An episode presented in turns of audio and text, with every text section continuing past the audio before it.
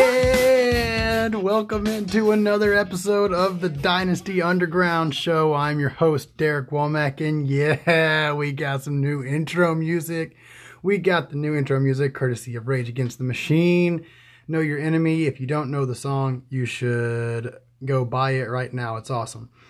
Um, but I'm not here to talk about Rage Against the Machine. I'm here to talk about one of so it's it's super fun to do when it happens, but it's something I I generally I don't reach for. So but it is fun to do. It's fun to have, and so I wanted to talk about it. Talking not only talking about the stacks in fantasy football, but the value stacks, right? Because we all want the Tyreek Hill, Patrick Mahomes stack in an in an in an ideal world, right? We all want the Patrick Mahomes, Travis Kelce stack in an I, why can I not talk today? In an ideal world, right? But that's not always possible. You know, getting or I mean, it, not only it's possible, I guess, but that's a lot of draft capital already, and it better pay off.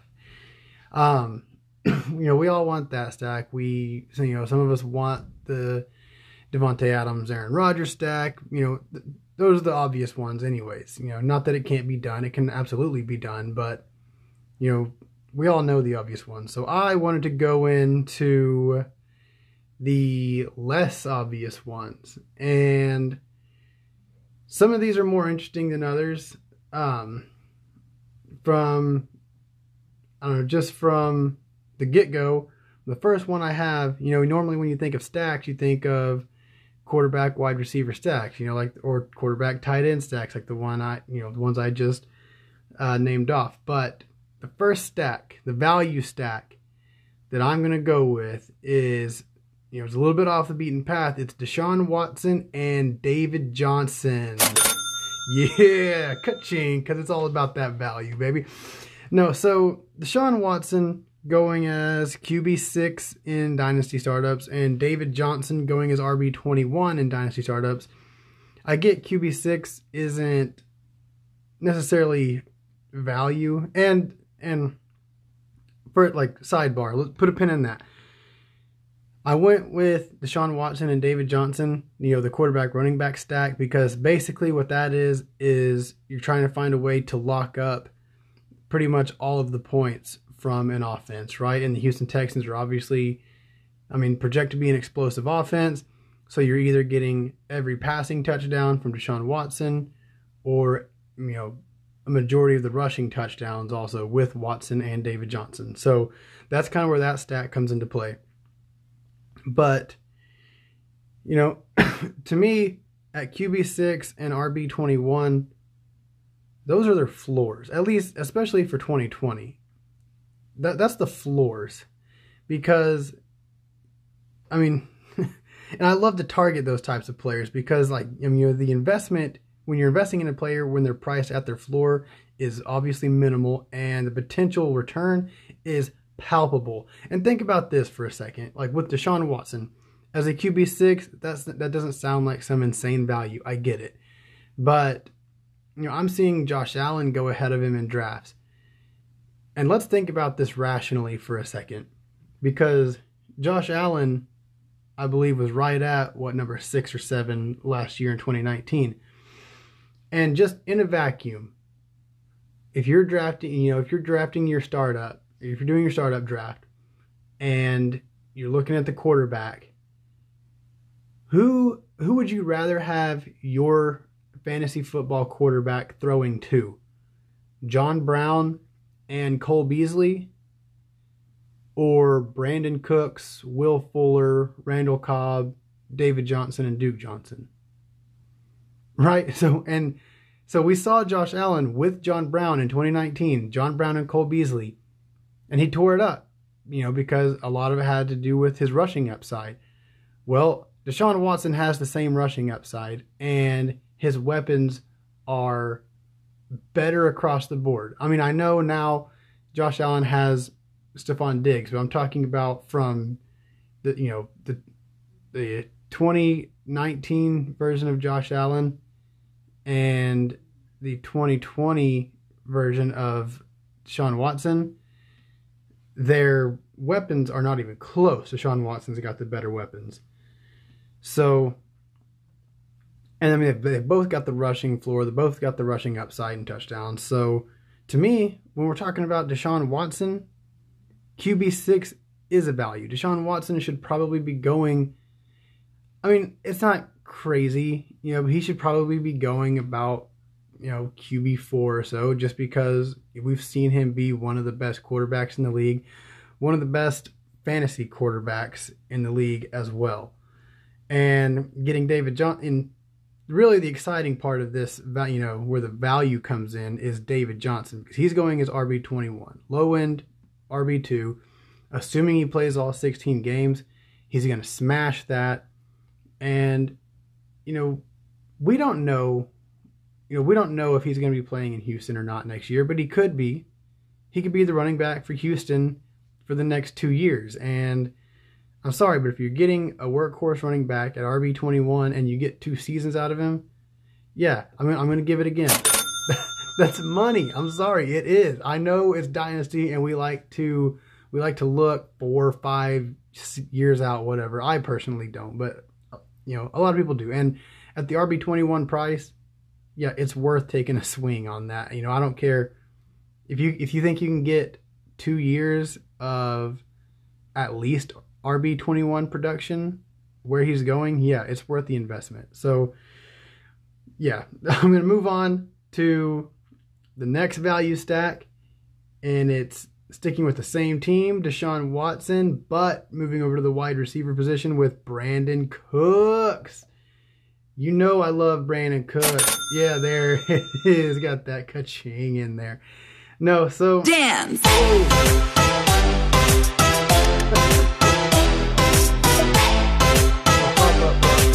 not working. I guess I guess I'm not the only one excited about uh, Brandin Cooks here. Uh, we almost had to have a dance party just now. Um, no, because Cooks is going as Brandin Cooks is being drafted as a wide receiver three, and he's going to crush that price, barring any injury. I mean, we you know we talked about with Jake Trowbridge. You know, assuming Brandin Cooks plays all 16 games, he's going to be a top 15 wide receiver. You know, I've talked about in my bold predictions episode, I said that he would be a wide receiver one. And I mean, just because, I mean, look what Brandin Cooks has done throughout his career. Nobody does that. Not only do people, wide receivers rarely have three 1,000 yard seasons in a row, they never do it with three different teams. They don't go from the Saints have a thousand yards to the Patriots and a thousand yards to the Rams and a thousand yards. I get that he had good quarterbacks and or good coaches, but I mean, he's got a great quarterback. He's got Deshaun Watson. And, who cares about Bill O'Brien? You don't like Bill O'Brien as a coach, that's fine. But he's got Deshaun Watson throwing in the ball. DeAndre Hopkins is not there. Brandin Cooks is going he might command the largest target share of his career. Remember the last season he was in New Orleans, Michael Thomas was there. It was Michael Thomas's rookie year. Then he goes to the Patriots with Julian Edelman and Rob Gronkowski. Then he goes to the Rams with Cooper Kupp and Robert Woods and Todd Gurley catching passes out of the backfield. He goes now, he might have the largest target share of his career. And hopefully, my uh, you know, I'm putting my money where my mouth is here. I've been drafting a lot of Brandin Cooks. My ninth round pick in the Scott Fish Bowl is coming up. I'm going to select Brandin Cooks. I'm assuming he's going to be there. I'm, I'm selecting him as my wide receiver too. Now, you know the the format in that fade, you know, tends to make me want to fade wide receiver a little bit. It makes it less important to me. So, you know, I've been I've been getting Brandin Cooks as my wide receiver three, and that I'm to give that one more. Year. Brandin Cooks as a wide receiver three is absolutely ka-ching sounder. Going to my next value stack. That's the man, the myth, the men, the myths, and the legends. Baker Mayfield and Jarvis Landry. Yes, ka-ching. Now, you know, I don't really think the, that the quarterback running back stack applies here in Cleveland, at least for 2020, because they obviously, you know, they have two running backs that will both be scoring touchdowns. So, you know, let's say you draft Chubb and Mayfield, or you go, you know, ultimate value Mayfield and Hunt. You're not locking up, you know, especially if you go Hunt, because I fully expect Chubb to score more touchdowns than Kareem Hunt this year. But I mean, even if they split them, even if even if they split them pretty evenly, you know, going Baker Mayfield and one of those running backs, you're not locking up all the points. You're not locking up you know, it's not like going Deshaun Watson and David Johnson because both these running backs are going to see touches. So it doesn't really apply in Cleveland, even though I love Baker Mayfield and I love both of those running backs. But if you if it's dynasty, you want to go Chubb early and Baker Mayfield later, you know, and that's that could be a great you know quarterback running back stack for 2021 because I don't expect Kareem Hunt to be there, but Anyways, we got Baker Mayfield going off the board at QB 10, and Jarvis Landry is going as a low wide receiver 2, high end wide receiver 3 in some spots. and obviously, you know, Jarvis Landry has been great for fantasy, pretty much dating back to the second half of his rookie season. He's only 27 years old, so he's got years of production left in his career. And, you know, obviously, we know how young and talented Baker Mayfield is. You know, he was one of the most prolific quarterbacks in college at OU. Won the Heisman Trophy by a landslide. I believe it was the largest victory, you know, the, the largest margin of victory up until Joe Burrow last year. But you know, they they brought in the offensive lineman. I think they drafted one, if I'm not mistaken, and they signed one of the guys off of that monster O line from Tennessee last year. So even though you know, things are trending towards Cleveland running the ball a lot, you know, they're still going to pass. They're still going to pass it, what, 30 times a game probably, because most teams do. Even if they want to run the ball all the time, you know, I mean, they, they're going to have some teams to keep up with, to play, keep up, you know, catch up with, you know, with, you know, Cincinnati revamping their offense, you know, getting a new quarterback and some of the new weapons and Pittsburgh bringing in, you know, Chase Claypool, Diontae Johnson's getting a lot of hype, Eric Ebron's coming in, and they get Ben Roethlisberger back. And obviously, we know how potent the Baltimore offense can be. So, you know, the Browns can try to build for the run all they want, but they got at least six games every year where the offense, the opposing offense is probably going to be putting up a lot of points, and so they're going to have to throw the ball. And you know, even even if they are easier, if they're throwing the ball high 20s, low 30s times a game, Jarvis Landry is going to get his because he always does. He always has. You know, in Miami with Ryan Tannehill, where he was the only guy, pretty much, he was getting his. Going to Cleveland, where he was the only guy, he was getting his. Odell Beckham Jr. comes into the fold. It doesn't matter. Jarvis Landry's still getting his. And so you're drafting a low end you know, I mean, the price you're paying is a low end quarterback one, possibly a high end, you know, a low end wide receiver two, high end wide receiver three.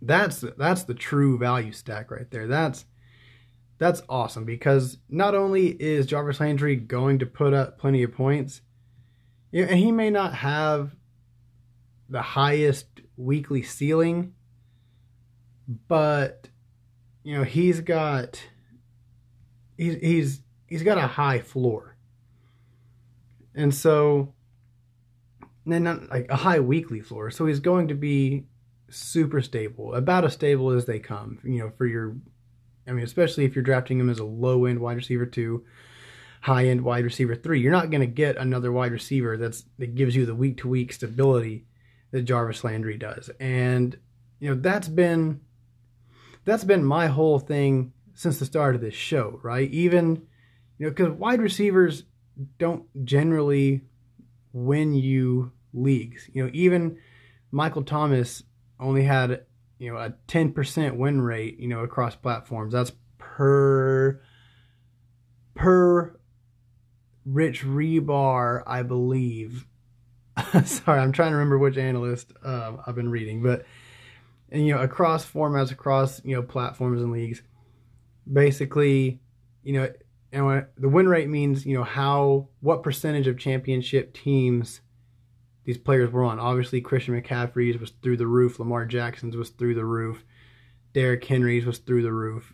But Michael Thomas was only on like 10% of, you know, fantasy teams last year or championship teams last year just because, you know, there's there's not the drop off in production between, you know, the wide receiver 1 and the wide receiver 10 like there is the running back 1 and the running back 10. And so you know that that in and in and of itself makes me want to you know I've been fading the wide you know I I started fading the wide receiver position pretty heavily last season and ended up working pretty well for me so naturally I'm trying to fix something that's not broken and I'm trying you know I'm I'm fading it a little bit even more this year because you know I want to see I want to see the limit. I want to see how far I can go because you know I you know I don't want to just assume things. You know, I'm trying to I'm trying to learn. This is why you know I play we play in different formats on different platforms, so on and so forth. Because you know I'm trying to I'm trying to find out where the limit is, so I can maximize my upside elsewhere. Especially because you know I have been a pro, robust early running back. You know, drafter and advocate so far this offseason. And it, that's you know that's and that's because like I said, you know, I just mentioned a second ago about the drop off between the high end RB1s and the high end RB2s is generally much steeper than the high end wide receiver ones and the high end wide receiver twos. And I realize there are some good value plays at running back, you know, in the mid to late rounds this year with, you know, Chris Carson's looking pretty decent, uh, assuming he he's fully healthy for the start of the season. James Conner, you know, they didn't I mean they drafted Anthony McFarland, who I've talked about a little bit on the show, but I mean he was a fourth round pick. If James Conner is healthy, I think he's clearly proven to be good enough where they're I don't think Pittsburgh is going to try to prioritize getting their fourth round running back on the field. But, you know, for me, you know, you don't really see a whole lot of late round running backs break out.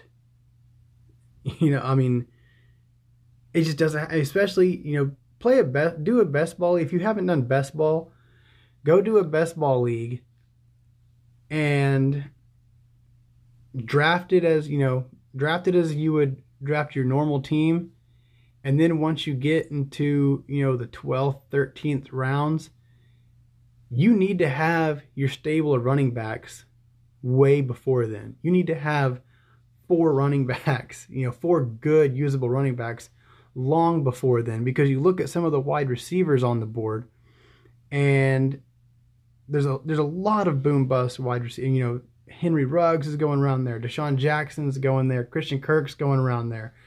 You know, these guys that, you know, Marvin Jones sometimes, you know, these guys that are going to post, you know, multiple, multiple wide receiver two weeks. You know, and e- I mean, each one of them is going to post two or three at least, right? And so what you do is you just, you hammer those guys. So you hammer your running backs early you hammer those boom bust wide receivers late. Curtis Samuel, oh my gosh, dude. I'm so in on Curtis Samuel at his price this year. I've talked about him before. I, I talked about him on my bold predictions episode. If you're in a best ball league, I you know I'm in the the Scott Fish Bowl, you know the satellite, which is best ball. You think I'm not targeting Curtis Samuel? You're crazy.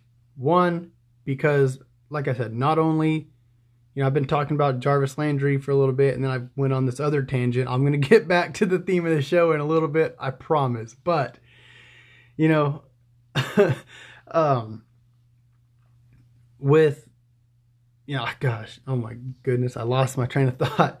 No, so, you know, I've talked about fading the wide receiver position, you know, in general. You know, I'm trying to find the limit. I'm trying to find right now how far I can fade the wide receiver position. You know, you know when's the cutoff? When do I put myself at a decided disadvantage, right? Because I did a league, and it, you know, and it's it's format dependent. You know, it's roster construction, you know, dependent. You know, I did a league, or I drafted a team a couple of weeks ago where it's two running back, two wide receiver, two flex and I draft three running backs. You know, right there, right then and there, the we only start two. You only have to start two wide receivers. That devalues the position even more. We go to the Scott Fish Bowl where you get a half a point for a reception for running backs and wide receivers. You get half a point for first down for running backs and wide receivers who's going to get more first downs? You know, I mean, you go to you go to Atlanta, you know, one of the most extreme cases. Who's going to get more first downs, Julio Jones or Todd Gurley? You know, I don't really know. I didn't plan on this being part of the show, so I don't have the numbers written in front of me. But Todd Gurley is going to get receiving first downs, and he's going to get a bunch of rushing first downs. So and this is what you know whenever i talked to james Catullus, you know it was the first thing he brought up whenever i asked him about startup strategy is he said know the format know the rules and adjust your strategy you know adjust your strategy accordingly so when i go into this draft and i see you know i'm fading wide receiver anyways and then i see that i only have to start two and i can start up to four running backs if i want well, that's what I do. And then, I mean, I didn't plan on it either, but I was sitting there. So I drafted at the 102. I went, and it's a redraft league, but I went Saquon Barkley at two. I went Clyde Edwards Helaire at, you know, the late, in the late second. Then turned around with Todd Gurley in the early third. And in the late fourth, you know, there was still a bunch of wide receivers left on the board that I liked, and running back was starting to get pretty thin. So I went ahead and selected Jonathan Taylor. And the reason I did is because all of those players are still in my starting lineups. And not only does that give me depth at a position that's hard to have depth at, but like I said, they're all in the starting lineup too. So then I turn around in rounds five and six and I get Calvin Ridley, DeVante Parker. You know, I ended up with Brandin Cooks and Marvin Jones on that team as per usual. So I only we only have to start two wide receivers, and I got maximum stability pretty much with Calvin Ridley. I've got some what should be some stability and some high upside with DeVante Parker. I've got what should be, in my opinion, some stability and high upside with Brandin Cooks.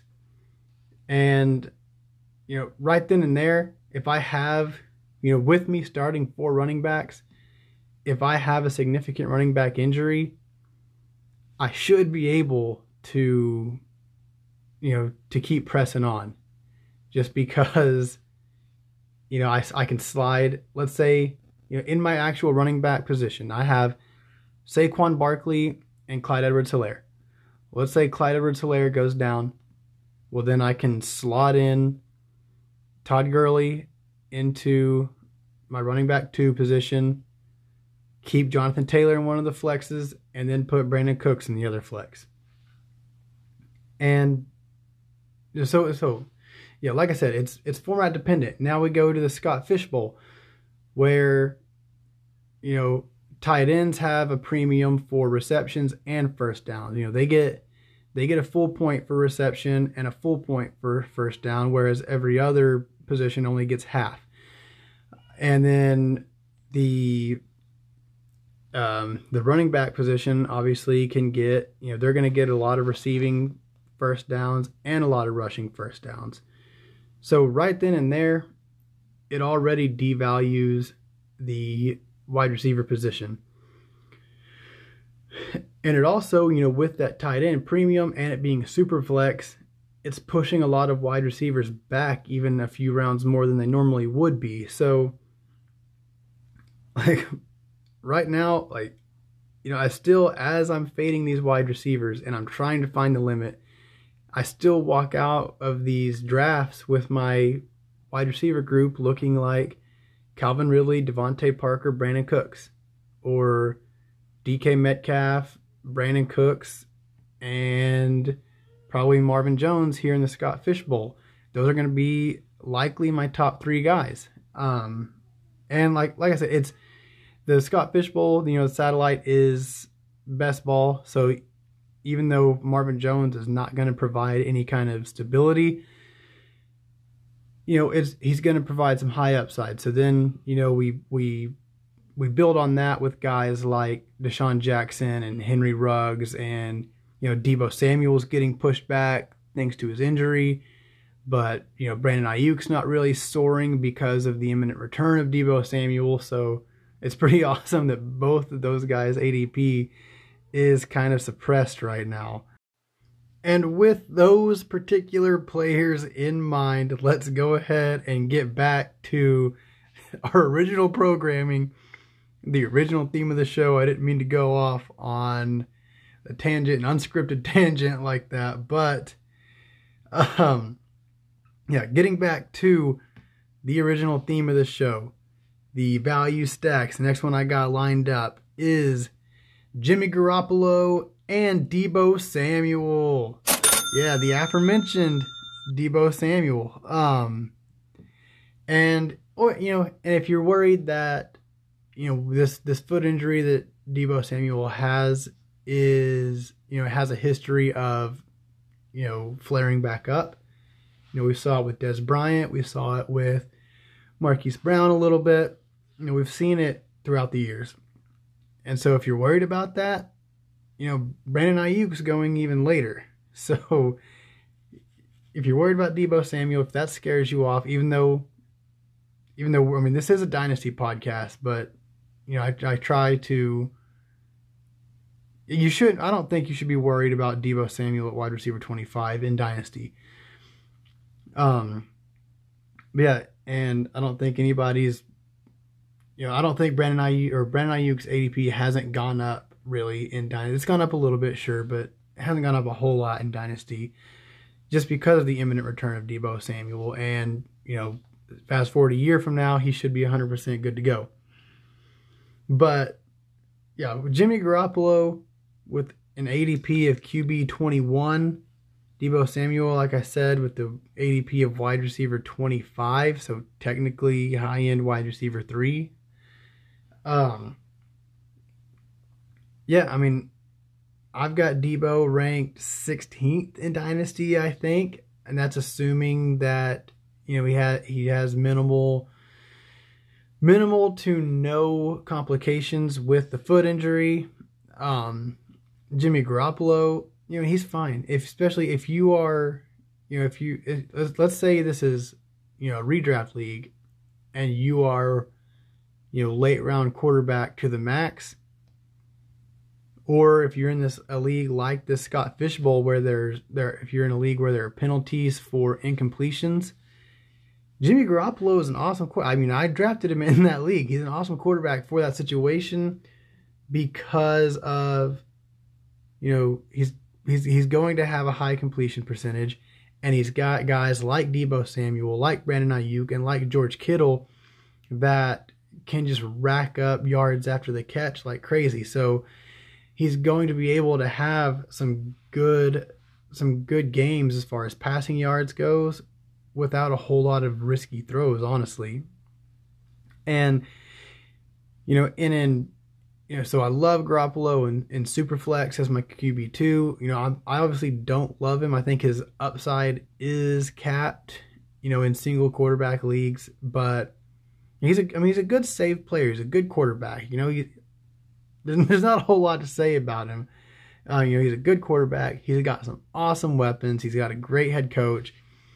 Um, you know, creative play calling, all that good stuff, and YAC monsters. Got, I mean, he's gonna have three YAC monsters on the field, assuming, I mean, assuming Brandon Aiyuk doesn't even have to be, he doesn't have to live up to the first round draft capital. Like I know, I know, there's a lot of people that don't like Brandon Aiyuk out there but he doesn't have to live up to the first round draft capital and he can still be a YAC monster. Like, but yeah, so, you know, and we're talking about values here. So, especially if you're in a, if you're in a super flex, in your two QB league, getting Jimmy Garoppolo as a low end QB two and Deebo Samuel as a high end wide receiver three, low end wide receiver two you know, you're going to get some stability with Jimmy Garoppolo. You know, he's going to be, you know, I'd rather have Garoppolo than somebody like Tannehill, who we've seen be up and down throughout his career. You know, maybe what we saw last year from Ryan Tannehill is, you know, of indicative of what's to come. But I'm skeptical of it. You know, I'm skeptical of it because we see it sometimes. You know, we see these players come out and have great seasons, and then they just for whatever reason can't keep that momentum rolling. And you know, we've seen we've seen a lot more of Ryan Tannehill looking not very good than we've seen him looking good. Um, and I'm not going to use I'm not going to use the fact that AJ Brown was racking up yards after the catch against um, you know Ryan Tannehill because I just used it for Jimmy Garoppolo and you know I, mean it's a valid argument you know, I think I think liking these quarterbacks because of who their weapons are is a valid argument. You know, I used it earlier with Deshaun Watson versus Josh Allen. Just based on the weapons alone, we all agree that Deshaun Watson's a better quarterback than Josh Allen, right? Well, I mean, at least we should. But also in a vacuum, Deshaun Watson has the better group of pass catchers. I mean, we, we can argue Stefon Diggs and okay, I, I don't want to I don't want to start an argument with 2020, but he's got a better Deshaun Watson has a better group of pass catchers in 2020 than Josh Allen had in 2019. I still think his group of pass catchers is more talented than you know Buffalo's, but I'm not really I'm not trying to have that argument with people. It's a pointless argument. We'll see how it all plays out. But um yeah, so you get you know these you know in these two quarterback super flex leagues to get a low end I mean pay a low end price for Jimmy Garoppolo. He's going to give you maximum stability due in part to his creative play calling head coach and his YAC monster wide receivers and tight end. Plus Deebo, you know, Deebo's going down a little bit because of the injury. Um, at wide receiver 25 price, if I'm in a dynasty startup, you know, I just talked about the depth at wide receiver. I'm fine paying that price and then getting Brandin Cooks later. Brandin Cooks still going later. So you draft Deebo Samuel at wide receiver 25, knowing that he might miss some time. Then you draft Brandin Cooks, and Brandin Cooks is your placeholder until Deebo comes back. And I'll, mean, honestly, Brandin Cooks is likely going to be performing better than Deebo Samuel, um, assuming he is healthy and on the field. That's going to bring me to my next value stack, which is Matt Ryan and Hayden Hurst. Oh, I'm losing. I lost the kaching sounder. I'm having some technical difficulties today. Um, yeah, and here's the thing: if you want, I mean, I don't know that Hayden Hurst is. I think right now he's still a value. He's creeping up. So if you're listening to this show, you know this show is being recorded on Sunday, July 12th, 2020. So if you're listening to this show a month from now and Hayden Hurst's ADP has creep, crept up quite a bit. I mean, I know it's it's on the move. Um, it doesn't look like it's climbed too high, honestly. 1, 2, 3, 4, 5, 6, 7, 8, 9, 10, 11, 12, 13, 14. So he's still going as tight end 15 per the sleeper app, you know, ahead of Jonnu Smith, behind Irv Smith Jr., um, which I don't. I get, I, I for Dynasty, it's hard because I, you know, I tend to wait. You know, I talked about on the last episode. I tend to wait the present and the near future more heavily than the distant future. And so the fact that I think Hayden Hurst is going to have a better season than Irv Smith Jr. automatically wants me to put Hurst ahead of Irv Smith Jr. Even though I think Irv Smith Jr. might be the better player. But I mean, Hurst is I mean, he's a he was a first round pick, right? And he's got an opportunity to really go out there and crush. So I don't think that should be ignored. Even if you don't like the player, if you don't like the idea of just one for one swapping Austin Hooper's targets for Hayden Hurst, it's irresponsible to to ignore the fact that Hurst has you know this first round draft capital and an opportunity to crush. I mean, you know, he's got the pedigree and he's got the opportunity to capitalize. Now, you know, he's got a good quarterback. Now it's on Hayden Hurst. It's on him. If he can't outproduce Irv Smith Jr., who has a less good quarterback on a team that will probably be running the ball more than the Falcons, with, I mean, just as much target competition when you factor in the fact that they have another tight end that's going to be probably playing just as much as him at least. Um, so I mean, for me, for me, yeah, the upside is with Hayden Hurst, and you know we're talking about value plays. You know, I think I got it back online with Matt Ryan and Hayden Hurst. Got it, we got it, we got the kaching back. And if we want to go a little bit deeper than that, we'll go Matt Ryan and Russell Gage if that's what you're into. I'm not super interested in Russell Gage. Um, I talked about it before, you know, with Jake Trowbridge. You know, but it, it's one of those things. I just said you can't ignore the opportunity for Hayden Hurst. Well, we can't ignore the opportunity for Russell Gage either. You know, one of these two players is going to outperform their ADP. And if they don't, then Julio Jones and Calvin Ridley are just going to be absolute monsters. You know, if if Hayden Hurst finishes the season as the tight end 15 and Russell Gage is outside the top 50 wide receivers in fantasy points, then that just means that Julio Jones and Calvin Ridley are going to be just bonkers. They they're going to be this year's version of Mike Evans and Chris Godwin. Um, but yeah, I mean, you know, especially in these best ball leagues where I'm fading wide receiver early, I've been I've been scooping up a little bit of Russell Gage because why not? Just because I'm not a big fan of the player doesn't mean that I can't recognize the opportunity, right? You know, I can't. It doesn't mean that I can't allow myself room for error. You know, and I don't know. I I don't. You know, every player becomes a value at some point. You know, like I, you know, I'm on record as saying that, you know, yeah, I don't know.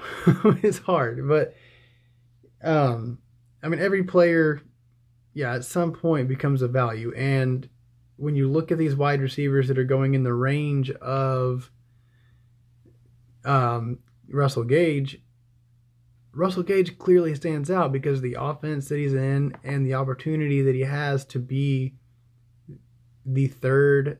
He has the opportunity to be the third, um, third in targets on the Atlanta Falcons offense, and that's likely going to be a high volume offense. So, at that price, I mean, it's a positive investment. It's either going to be a positive investment, you know, positive return on investment, or, I mean, the cost of investment is so low that even if it doesn't fire, it's not going to.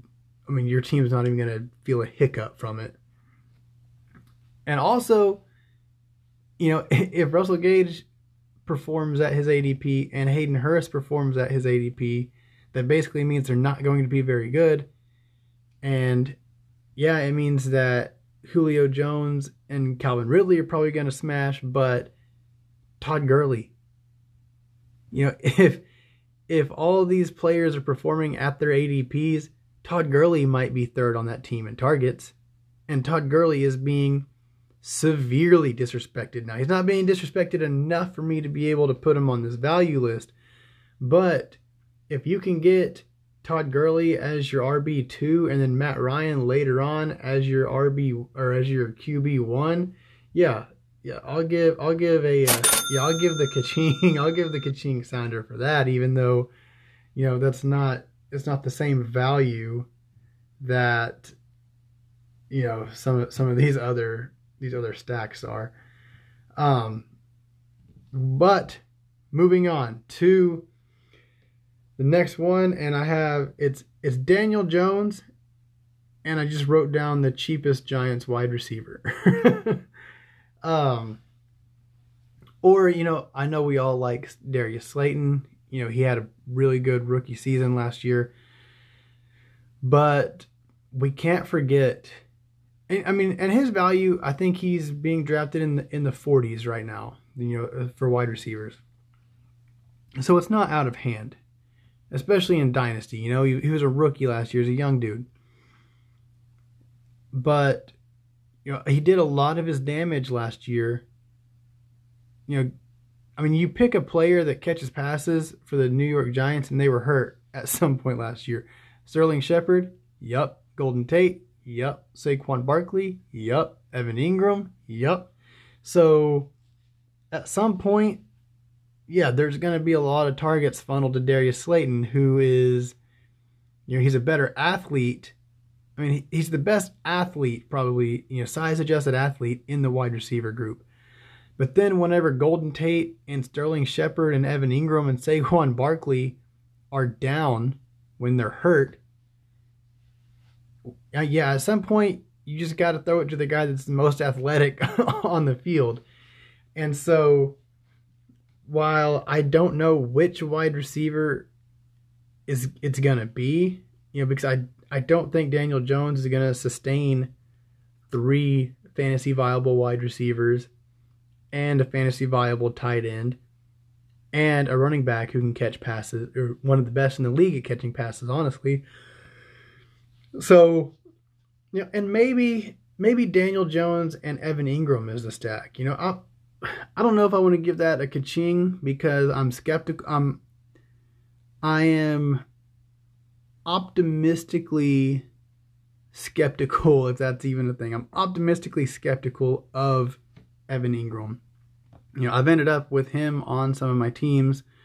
Um, Trowbridge, Jake Trowbridge, on you know a couple episodes ago, he you know in passing kind of mentioned his fond, fondness for Evan Engram, and it's because he's a good player. You know, he's a really good player. He came in and had one of the better seasons from a rookie tight end that we've seen in quite some time.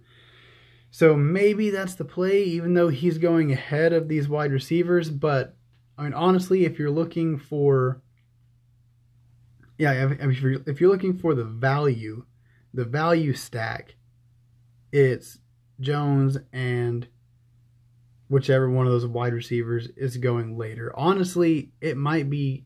I would like to target Golden Tate there, just because you know, we've seen him we've seen him be the best in the league at yards after the catch for multiple seasons. We know he's a good player. Yeah, he's getting older. Um, so so maybe I would okay, I would be targeting Golden Tate in redraft. Maybe not so much dynasty because I don't know how much time he has left. Um, and maybe it's just a little bit of you know recency bias where you're out of sight, out of mind. You know, he missed a lot of time last year where we really didn't get to see him a whole lot, especially not with Daniel Jones. So, so it's something we all got to keep an eye on for sure. But it's going to bring me to my last set of stacks. We got Matt Stafford and Marvin Jones. You know I was gonna say Matt Stafford and Marvin Jones. I talk about them all. I, I think I talk about one of them, at least one of them, every episode. You know, and you know Matt Stafford is always getting disrespected. Marvin Jones being drafted, you know, in the double digit rounds in dynasty startups. And just look at this right now 1, 2, 3, 4, 5, 6, 7, 8, 9, 10, 11, 12, 13, 14. Matt Stafford's being drafted as the QB 15 in dynasty startups behind Daniel Jones, behind some of these rookies. Like, why is Joe Burrow and Tua Tagovailoa being drafted ahead of Matt Stafford? Go look at Matt Stafford's fantasy fantasy finishes year to year whenever whenever he's healthy obviously you can't count last year or you know if you don't if you don't want to go look at him year to year don't i'm pulling it up right now give me give me a little bit of time to filibuster here and pulling it up right now. Okay here we go.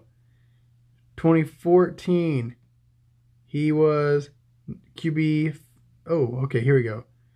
2011 QB5, 2012 QB11, 2013 QB7, 2014 QB15, then 9, 7, 7, and then 20 and 29 due to injuries. But um yeah, he's just he's constantly racking up these top 10 quarterback seasons. Last year I believe he was somewhere around four QB four or five on the season before he got hurt, and it's because you know look at who he's got on his team. He's got one of the best young up and coming wide receivers in Kenny Golladay, one of the better deep threats in the league in Marvin Jones, and now he's got a you know, a, a tight end who showed some flashes as a rookie. He was you know, a top 10 pick in the NFL draft, one of the best tight end prospects we've seen maybe ever, you know, as far as coming out of the draft. And, you know, he's got some running backs that can catch passes. He should go out there. he's going to finish higher than QB 15 for the next several years as long as he's healthy. So there's no reason for him to be going that low. There's no reason for Stafford to be going behind some of these rookies. And another stack, another value stack that I like is Stafford and TJ Hockenson. You know, if you don't like Marvin Jones because he's so old, then go get TJ Hockenson. I feel like I feel like everybody is obliged to at least like one of those guys, right? Because Detroit's gonna throw the ball a lot. Matt Stafford's gonna put up a lot of numbers. Obviously, Kenny Golladay is not going to get all of those numbers.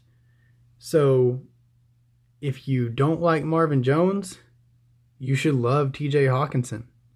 If you don't like TJ Hockenson, you should love Marvin Jones because it would. Whereas, you know, I think it's, you know, Kenny Golladay is going to be the clear one. Marvin Jones is likely going to be the clear two, and then TJ Hockenson the clear three it doesn't matter, you know, really what I think. You know, if you think that it's going to be Golladay as the clear one, and you're not a big fan of Marvin Jones, and you think TJ Hockenson can be number two on that team in targets,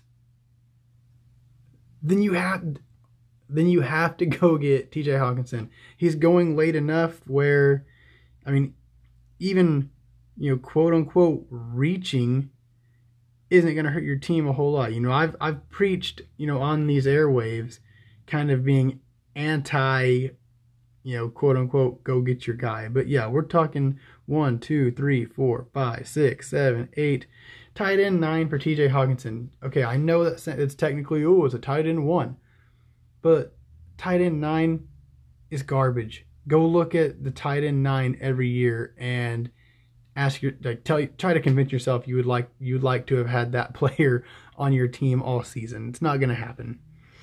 So Hockenson going behind, you know, Hunter, um, Hunter Henry, Darren Waller, Noah Fant, Evan Engram. I mean, I can see the logic, and you know, especially because we get impatient sometimes. You know, the the old adage is we want you know the tight ends take three years to do it. You know it's year three for tight ends to really break out, not year two, especially with this shortened off season. And okay, that's fine. So if that's your thinking, it's it's okay to think that way. I'm not. This isn't me being combative to that because it makes sense. But if that's kind of where you are, then you should go out and get Marvin Jones right now because one of these two players is going to catch a bunch of passes, at least enough passes to crush their ADPs. And that's really what we want, right? I mean, in the end, that's how you win games. That's how you that's how you gain value on your team is by investing X amount in a player and then being able to get Y amount, you know, much more than what you paid for him. And then I mean, that's how you add, you know, depth and value to your team. Anyways, you know, I mean, honestly, I say, I say, I know I say this a lot. I go, but I could go on for hours on this Detroit passing on this Detroit team as a whole because not only do I love, you know, Stafford and Jones and Hockenson at values. Obviously, I love Kenny Golladay, but you know he's going early, so you know, and I'm not saying he can't live up to it, but this is about values, right? And you know what? If you want to classify Kenny Golladay and the Marvin or and um, the Matthew Stafford stack as a value just because Stafford's going so late, I see it. I see the logic. Same thing with you know like a Julio and a Matt Ryan because Julio in startups is going to be going. Maybe that's what I should have done because you know I've said multiple times on these airwaves that I think Julio for sure has two more wide receiver one seasons left in him, maybe even three. And if that, you know, and he's going later and later in these dynasty startups as people just keep wanting to sell, sell, sell. And so, depending on the league, you might get Julio Jones and Matt Ryan cheap enough to get one of these. I mean, even if you draft them at their current ADP, you're still going to get one of these yeah. So, yeah. Anyways, that's going to do it for the show. We got a guest coming up on the next show as of now. Not going to spoil it, but basically, we're going to be talking about my running back rankings, my dynasty running back rankings. And I told I told him I said just tear me to shreds. you know, whatever you think, you know, just pick the ones that stand out to you and roast me on it, and I'll try to defend myself. But until then, this has been the Dynasty Underground. I have been your host, Derek Womack. And as always, thanks for listening.